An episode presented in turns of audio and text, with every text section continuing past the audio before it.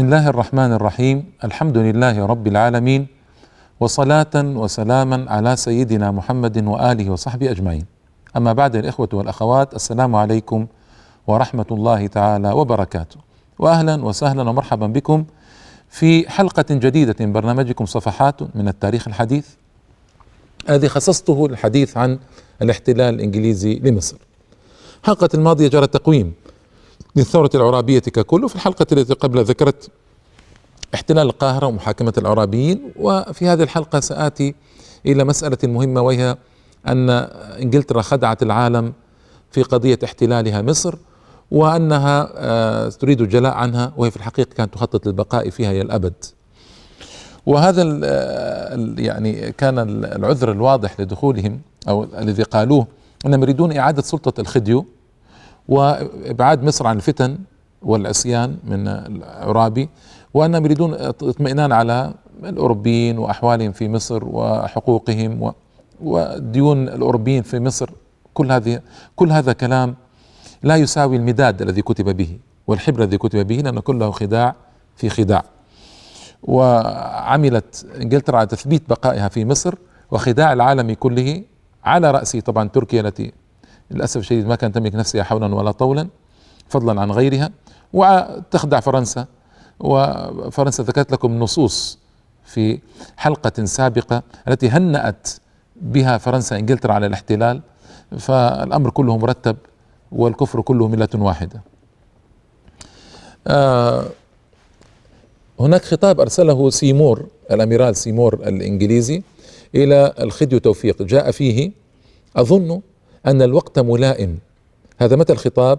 بتاريخ 26 آه، يوليو 1882 1299 هجري.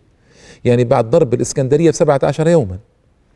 ويقول أظن أن الوقت ملائم لأن أؤكد لسموكم من جديد بصفة أميرال أميرال الأسطول الإنجليزي أن حكومة بريطانيا العظمى ليس لها غرض مطلقا في فتح مصر أو التعرض لدين المصريين وحريتهم بحال بحال ما. بل إن غايتها الوحيدة هي حماية شخصكم. وحماية الشعب المصري من الثائرين. ومتى كانت بريطانيا تهتم بالشعب المصري أصلا؟ ومتى كانت بريطانيا تعطف على الشعب المصري أصلا؟ وقد أذاقته سوء العذاب في احتلالها له.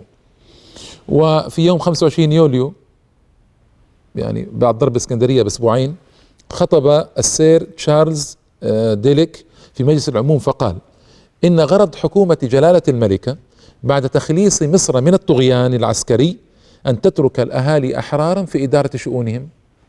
طبعا هذا كذب واضح. وسنأتي يعني في حلقات قادمة ما على ما يبين هذا الكذب. و وبحق نرى أن خير الوسائل لخدمة مصالح إنجلترا ومصر على السواء هي أن تقوم في مصر حكومة حرة لا حكومة مستبدة. نحن لا نرغب مطلقا لا نرغب مطلقا في أن نرغم المصريين على العمل بما نسنه لهم من نظم أو قوانين. نسنه لهم من نظم أو قوانين. بل نفضل أن يترك الخيار الحر لهم وحدهم. كل هذه أكاذيب طبعا. كل هذا الذي يقال خداع وأكاذيب. إننا لا نريد فقط أن تظل النظم الموجودة في تلك البلاد محترمة بل الا تقوم المصاعب مطلقا في سبيل ترقيتها آه، ترقية منطويه على الحكمة. فلا نرغب مطلقا في أن نمد يدنا إلى شؤون البلاد الداخلية.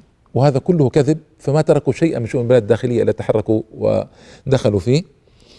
أو أن نحول دون حكم البلاد بواسطة أبنائها إلا بحسب ما تقضي به الضرورة القصوى. وخذ هذه الضرورة القصوى كيف يفسرها الإنجليز. إن واجب الشرف أي شرف هو؟ إن واجب الشرف لا يحتم على هذه البلاد أي إنجلترا أن تظل مخلصة صادقة لمبادئ النظم الحرة التي نفخر بها. كل هذا كلام لا يساوي الحبر الذي كتب به كما قلت لكم. في يوم 10 أغسطس سنة 1882 ميلادي 1299 هجري والحرب على أشدها في منطقة القنال صرح جلادستون في مجلس العموم البريطاني فقال إن في استطاعة الذهاب إلى أبعد من ذلك الحد بأن أجيب حضرة العضو المحترم الذي تساءل. آه، آه، طبعا كان رئيس وزراء آه، جلادستون في بريطانيا. هل في نيتنا احتلال مصر احتلالا دائما؟ أجيب بأن من الأمور التي لا تقبل جدل أننا لا ننوي بتاتا الإقدام على عمل مثل ذلك العمل وإلا كان مناقضا لمبادئ حكومة جلالة الملكة وآرائها مناقضا للعهود التي قطعناها لأوروبا ومناقض لآراء أوروبا نفسها. وهذا طبعا كذب وكذب واضح سيتضح فيما يأتي من حلقات إن شاء الله تعالى. واللورد دوفرين ذلك الداهية البريطاني الذي صار مندوبا ساميا في مصر قال لقد قلت لكل من سألني. هذا 19 ديسمبر لما استقرت الأمور ودخلوا القاهرة وانتهى الأمر. قلت لكل من سألني عن موقفي حيال المسألة المصرية ألا نية لنا أصلا في الاحتفاظ بالسلطة التي آلت إلينا بهذه الطريقة. بل إن غرضنا الأسمى أن تسير علاقاتنا مع المصريين بطريقة تجعلهم يعتبروننا بطبيعة الحال أصدقاء صميمين ونصحاء مخلصين. فبناء على ذلك لا نريد أن نفرض عليهم بطريقة عرفية ما يعن لنا من الآراء أو أن نبقيا تحت وصاية مثيرة لعواطفهم. وسيأتي أن اللورد دوفرين الذي يتكلم هذا الكلام فعل بالمصريين الأفاعيل وحطم مقدرات مصر تماما. سيأتي في الحلقات القادمة إن شاء الله. ذكر اللورد جرانفيل تاريخ 29 ديسمبر أيضا. آه قال عليك أن تخطر واللورد جرانفيل قلنا هو وزير خارجية بريطانيا. عليك أن تخطر الحكومة المصرية تخطر يعني آه، تذكر الحكومة توصل لعلم الحكومة بأن حكومة جلالة الملك راغبة في سحب جنودها من مصر متى سمحت الظروف بذلك. وأن الانسحاب قد يكون على دفعات مختلفة الزمن وفق ما تسمح به سلامة البلاد. وأن ترجو حكومة جلالتها أن يكون بقاء القوة الحاضرة في مصر قصيرا جدا. قصيرا جدا استمر ثنتين وسبعين سنة. هذا قصيرا جدا. وكتب اللورد ديفرين أيضا آه إن وادي النيل لا يمكن إدارته من لندن فأية محاولة من جهتنا للقيام بأعباء من هذا القبيل خليقة بأن تجعلنا موضع كراهية المصريين وارتيابهم. وقد آه، ساسوا وادي النيل من لندن ومن مصر نفسها واللورد دوفرين كان هذا مندوبا ساميا في مصر. أيضا اللورد جرانفيل وزير خارجية بريطانيا قال إن حكومة جلالة الملكة ترغب أن يتم الجلاء في بدء سنة 1888 على شرط أن توافق الدول العظمى وقتئذ آه، على أن على أن لا يخشى بهذا الانسحاب على الأمن والسلام في مصر. إنا لله وإنا إليه راجعون. سنة 1300 هجري 26 فبراير سنة 1885 ميلادي صرح اللورد ديربي في مجلس اللوردات قال لم يبرح أذهاننا من أول الأمر لم يبرح أذهاننا من أول الأمر أن يكون احتلالنا لمصر مؤقتا غير بعيد الأجل. فنحن لا نريد أن يكون الاحتلال دائما. اللورد سالزبوري أنا أتيكم بالأسماء اللوردات حتى يتضح أن الخداع كان عاما والكذب شيمة وطبيعة في آه، الغربيين. رأيناه في كذبهم في الجزائر وفي سوريا وفي لبنان وفي العراق وفي فلسطين وفي مصر. اللورد سالزبوري في مجلس اللوردات البريطاني لا رغبة لنا في إعلان الحماية على مصر لأن حكومة جلالة الملكة طالما تعهدت بأنها لا تريد القيام بذلك العمل وأعلنوا الحماية على مصر. يعني آه، بعد ذلك في 1908 الدون آه، الدون ألدون جورست المعتمد البريطاني في مصر قال يقال إن في نية بريطانيا العظمى أن تعلن قريبا حمايتها على مصر أو تضمها نهائيا إلى الإمبراطورية الإنجليزية. فهل يسمح جناب السير جورست أن أسأل عما إذا كانت الإشاعة صحيحة أو كاذبة؟ محرر صحفي تحدث معه صحفي. فأجاب جورست إن الإشاعة لا أساس لها على الإطلاق ويمكنك تكذيبها بصراحة. ولقد ارتبطت بريطانيا العظمى مع تركيا والدول الأوروبية بعهود ومواثيق رسمية تقضي باحترام سلطة الدولة صاحبة السيادة في مصر. فإنجلترا تحافظ على تلك الوعود التي كررتها عند إبرام الاتفاق الفرنسي الإنجليزي يقصد اتفاق 1904 واتفاق يعني كان ضد المصريين فقد صرحت في تلك الاتفاقية بأن لا تنوي بتاتا تغيير مركز مصر السياسي ولا يرغب الشعب الإنجليزي ولا حكومته في نقض تلك العهود. بعد ست سنوات أعلن الحماية على مصر أعلنت إنجلترا الحماية على مصر. كذب كذب كبير وكبير جدا وقضية تدريب المصريين على إدارة شؤونهم بالضبط كما تقول أمريكا اليوم أن ندرب العراقيين على إدارة شؤونهم أن ندرب الأفغان على إدارة شؤونهم وهم اليوم يناقشون في مزيد آه، إرسال مزيد من الجنود إلى أفغانستان. كذب كذب يكذبون على الشعوب كذبا عجيبا. ليس عندهم شرف الكلمة. ليس عندهم شرف الكلمة بتاتا إطلاقا يعني. اللورد جرانفيل أيضا صرح عقب الاحتلال في يناير 1883 قال إنه إن كانت القوات البريطانية باقية في مصر إلى الآن آه، لصيانة النظام العام فإن حكومة جلالة الملكة تنوي سحبها عندما تسمح حالة البلاد بذلك وتستطيع تثبيت سلطة الخديو. وإلى أن يحين ذلك فإن مركز حكومة جلالة الملكه بإزاء سموه أي الخديو يقضي عليه ببذل نصائح. ونصائح لعلمكم كانت مفروضة على الخديو لا يستطيع مخالفتها على رئيس وزرائه. لتتأكد من أن النظام سيكون مرضيا. إننا وضعنا مصر تحت حمايتنا. لم تكن هذه الحماية شرعية ولكنها حماية آه لا بد منها. ولا نريد أن نطلب من الغير أن يعترف بها. هي حماية آه مقنعة غير محدودة السلطة ولا مؤقتة بأجل ما لتحقيق أغراض صعبة وبعيدة المدى. بدأ يتكلم بصراحة قليلا. ومن هذه العهود ومن هذا الكلام كثير وكثير جدا. وتعهدت إنجلترا غير مرة أمام أوروبا وتركيا والشعب المصري بأن تسحب أكثر من مرة تعهدت بأن تسحب جنودها وجيوشها من مصر آه، في أقرب وقت ممكن.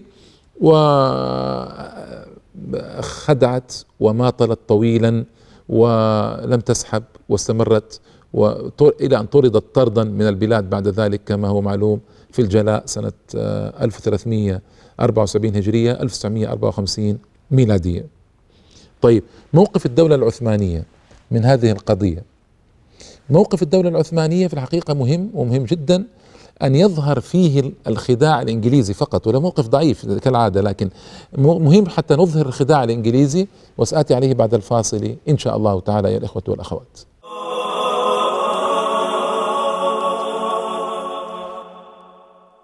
السلام عليكم أيها الإخوة والأخوات بعد الفاصل آه، تركيا وموقفها من آه، الإنجليز ومصر وماذا جرى. كعادة البريطانيين في المخادعة أرسلوا رسولا إلى انجل إلى تركيا اسمه هنري هنري درود مندولف هنري دروموندولف هكذا اسمه. هذا ليفاوض الأتراك في قضية الانسحاب من مصر.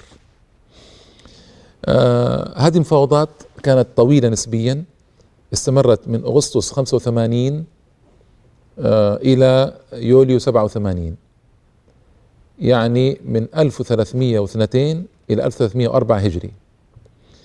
ولم تسفر عن شيء لم تسفر عن شيء.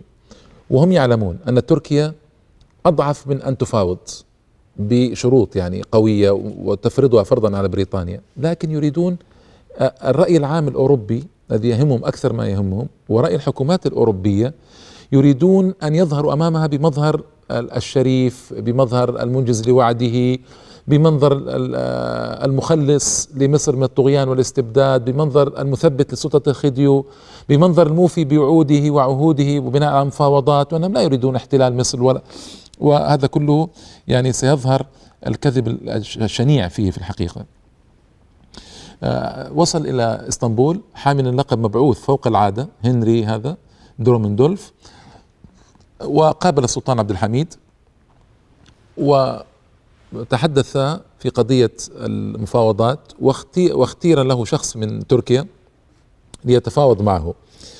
آه، وقع هو وزير خارجية تركيا على اتفاقية أولى مبدئية أن ترسل الدولة العثمانية شخصا إلى مصر وأن يكون هذا الشخص يتفق مع الإنجليز في مصر على خطوات الجلاء وطريقة الجلاء ومدة البقاء إلى الجلاء وحال الدولة المصرية أثناء الاحتلال الإنجليزي. آه، وقع الاختيار على الغازي. الغازي هذا لقب تشريفي كان يقال انذاك الدولة العثمانيه الغازي أحمد مختار باشا. أحمد مختار باشا كان آه، رجلا بطلا آه، صاحب معارك سابقة. فاختير من أجل أن يذهب إلى مصر ويتناقش مع الإنجليز. في الحقيقة كان هناك كلام طويل مع أحمد مختار باشا هذا الغازي. كعادة الإنجليز في تطويل الكلام والمواطلات والنقاش الطويل الذي لا يكاد ينتهي. وصل في ديسمبر من السنة نفسها 1302 هجرية 1885 والتقى بسير اسمه السير وولف وقابل كل منهم الخديو توفيق باشا. الخديو مصر آه، آنذاك. أبدى الخديو اهتمامه بالمفاوضات وأن يتولى هو بنفسه حرصا على مصلحة مصر. وتباحثوا في قضايا منها إعادة تنظيم الجيش المصري. آه، الجيش المرسول إلى السودان يكون من من المصريين ومن المسلمين لأنهم أرسلوا جيشا إنجليزيا وثار سوداني جدا. عدم جلاء مصر من السودان كان مطلبا انجليزيا واضحا قويا نصائح على يعني حتى تعبير لورد جرانفيل نصائح لابد من تنفيذها أن تخلي مصر السودان. آه، زيادة عدد الجيش المصري نفقات يعني تصوروا أن بريطانيا فرضت على مصر. وهذه من الدناءة بحد عجيب. يعني آه، هي احتلت مصر. كل نفقات جيشها في مصر مئتا ألف جنيه مصري مئتين مئتا ألف تكون على حساب المصريين. يعني هي تحتل البلد ونفقة جيشها يكون على حساب أهل البلد. دناء ما بعد دناء فأحمد مختار باشا قال لهم على الأقل إنجلترا تتحمل نفقة الجنود جنودها في مصر مئة ألف ونحن ما نستطيع أن نتحملها خزينة مصرية ما تستطيع. ومقابل تحمل إنجلترا لهذه النفقات ترتفع النفقة على الجيش المصري ونستطيع أن نزيد عدد الجيش المصري. كان أحمد مختار باشا يقترح زيادته إلى ستة عشر ألفا وثمانمائة شخص وإنجلترا تريد تخفيضه إلى ستة آلاف وتارة يقول خمسة آلاف تارة يقول سبعة آلاف بحسب المفاوض وبحسب وقت وزمان المفاوضات ومكانها. فيعني رفض الإنجليز كالعادة. رفضوا كل الطلبات رفضوا أن ينسحب ينسحبوا من السودان. أصروا على إخلاء المصريين السودان. وافق الخديو للأسف الشديد خديو توفيق.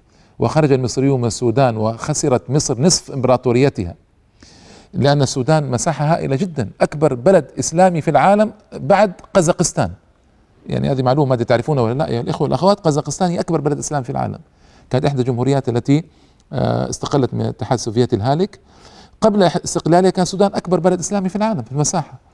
صار ثاني أكبر بلد إسلامي في العالم. و آه، يعني خرج المصريون منه وسلم للإنجليز. وسآتي على قضية في حلقة قضية السودان ومصر بعد ذلك إن شاء الله تعالى. بعد هذه الاتفاقية واجب أن تنسحب مصر إلى وادي حلفة وتترك السودان لمصيره مع الإنجليز. ورفضوا معظم الطلبات معظم الطلبات. حتى أن جيش مصري عين عليه سردارا يعني حاكما عاما على الجيش المصري إنجليزي. فطلب أحمد مختار باشا أن يبدل به مصري أن يكون مصري هو قائد الجيش وليس الإنجليزي. فرفضوا ما تركوا شيء إلا ورفضوه يعني آه، كلام طويل. أبدت آه، أبت الموافقة على آه، قضية بقاء السودان مع مصر وأصرت على إخلاء السودان. ولا ضرورة لزيادة عدد الجيش المصري لا ضرورة كما قالوا لأن حالة الميزانية المصرية لا تسمح بهذه الزيادة. آه واقترحت ابقائه في حدود ستة آلاف فقط. آه الكولونيل فريزر في لندن اقترح ابقائه لخمسة آلاف حتى مو ستة آلاف. آه رفضت تتنازل عن مبلغ النفقات 200 ألف جنيه. تمسكت ببقاء الضباط الإنجليزي في الجيش المصري. الضباط الإنجليزيين في الجيش المصري تمسكت ببقائهم ف آه ويعني هذا نهاية ردها. في المف... في المذكرة التي رفعتها بالرفض آه ذكرت أنها ستخلي مصر سنة 1890 بمذكرة. للأسف يعني السياسة العامة أيها الإخوة والأخوات ما أدري يعني النظرة البعيدة أين هي؟ يعني أنت تركيا في موقف ضعيف ولا تستطيع تجبري الإنجليز على أي شيء. هنا جاء الروس والفرنسيون وأصروا وطلبوا من عبد الحميد بإصرار عجيب أن يرفض الوثيقة الإنجليزية. ليته قبل لأنها مكتوب فيها الجلاء يكون في 1890 حدد وقت الجلاء. ولا تستطيع إنجلترا أن تخالف هذا الوقت إلا بخديعة أخرى ربما بعد ذلك وكذا. لكن رفض السلطان بناء على الضغط الروسي الفرنسي أن يوقع على الوثيقة. فانتهت مفاوضات السنتين. من 1302 هجري إلى 1304 تقريبا 1885 1887 وقت طويل جدا انتهت بلا شيء في النهاية. وما آه، وصلوا إلى شيء. لم توافق الحكومة التركية العثمانية على هذه البنود ورفضت أن توقع عليها. طيب إذا رفضت أن توقع عليها فكان ماذا اذا بقي الأمر على ما هو عليه والأمر الواقع. على الأقل خذي من إنجلترا التعهد بالخروج في 1890 يعني بعد سنتين من الرفض. لكن هذا لم يكن للأسف الشديد. كل هذا لم يكن. أيضا هذه المعاهدة آه مكتوب فيها بنود أن آه تركيا ومصر بعد الجلاء لأي من الدولتين الحق في العودة لاحتلال مصر إذا ظهر بوادر اختلال الأمن. طبعا الإنجليز يعرفون يعرفون أن الأتراك ما يستطيعون التحكم ولا يستطيعون إرسال جيش. وهم عجزوا عن ذلك في الاحتلال الأولي فكيف الآن؟ اسمعوا. يقول اللورد ألفريد ميلنر صاحب التقرير الشهير الذي أثار المصريين بعد ذلك سآتي عليه إن النقطة المهمة في هذه الاتفاقية هي الاعتراف بحق بريطانيا في إعادة احتلال مصر. حقا إن تركيا احتفظت لنفسها احتفظت لنفسها بمثل هذا الحق. لكن اسمعوا هنا لكن بما أن تركيا ليست في أي وقت مستعدة للعمل السريع. وفضيحتها فإن اشتراكها في هذا الصدد ليس له قيمة عملية. وتكون إنجلترا وحدها هي التي تتولى قمع الاضطرابات يعني لو حصلت.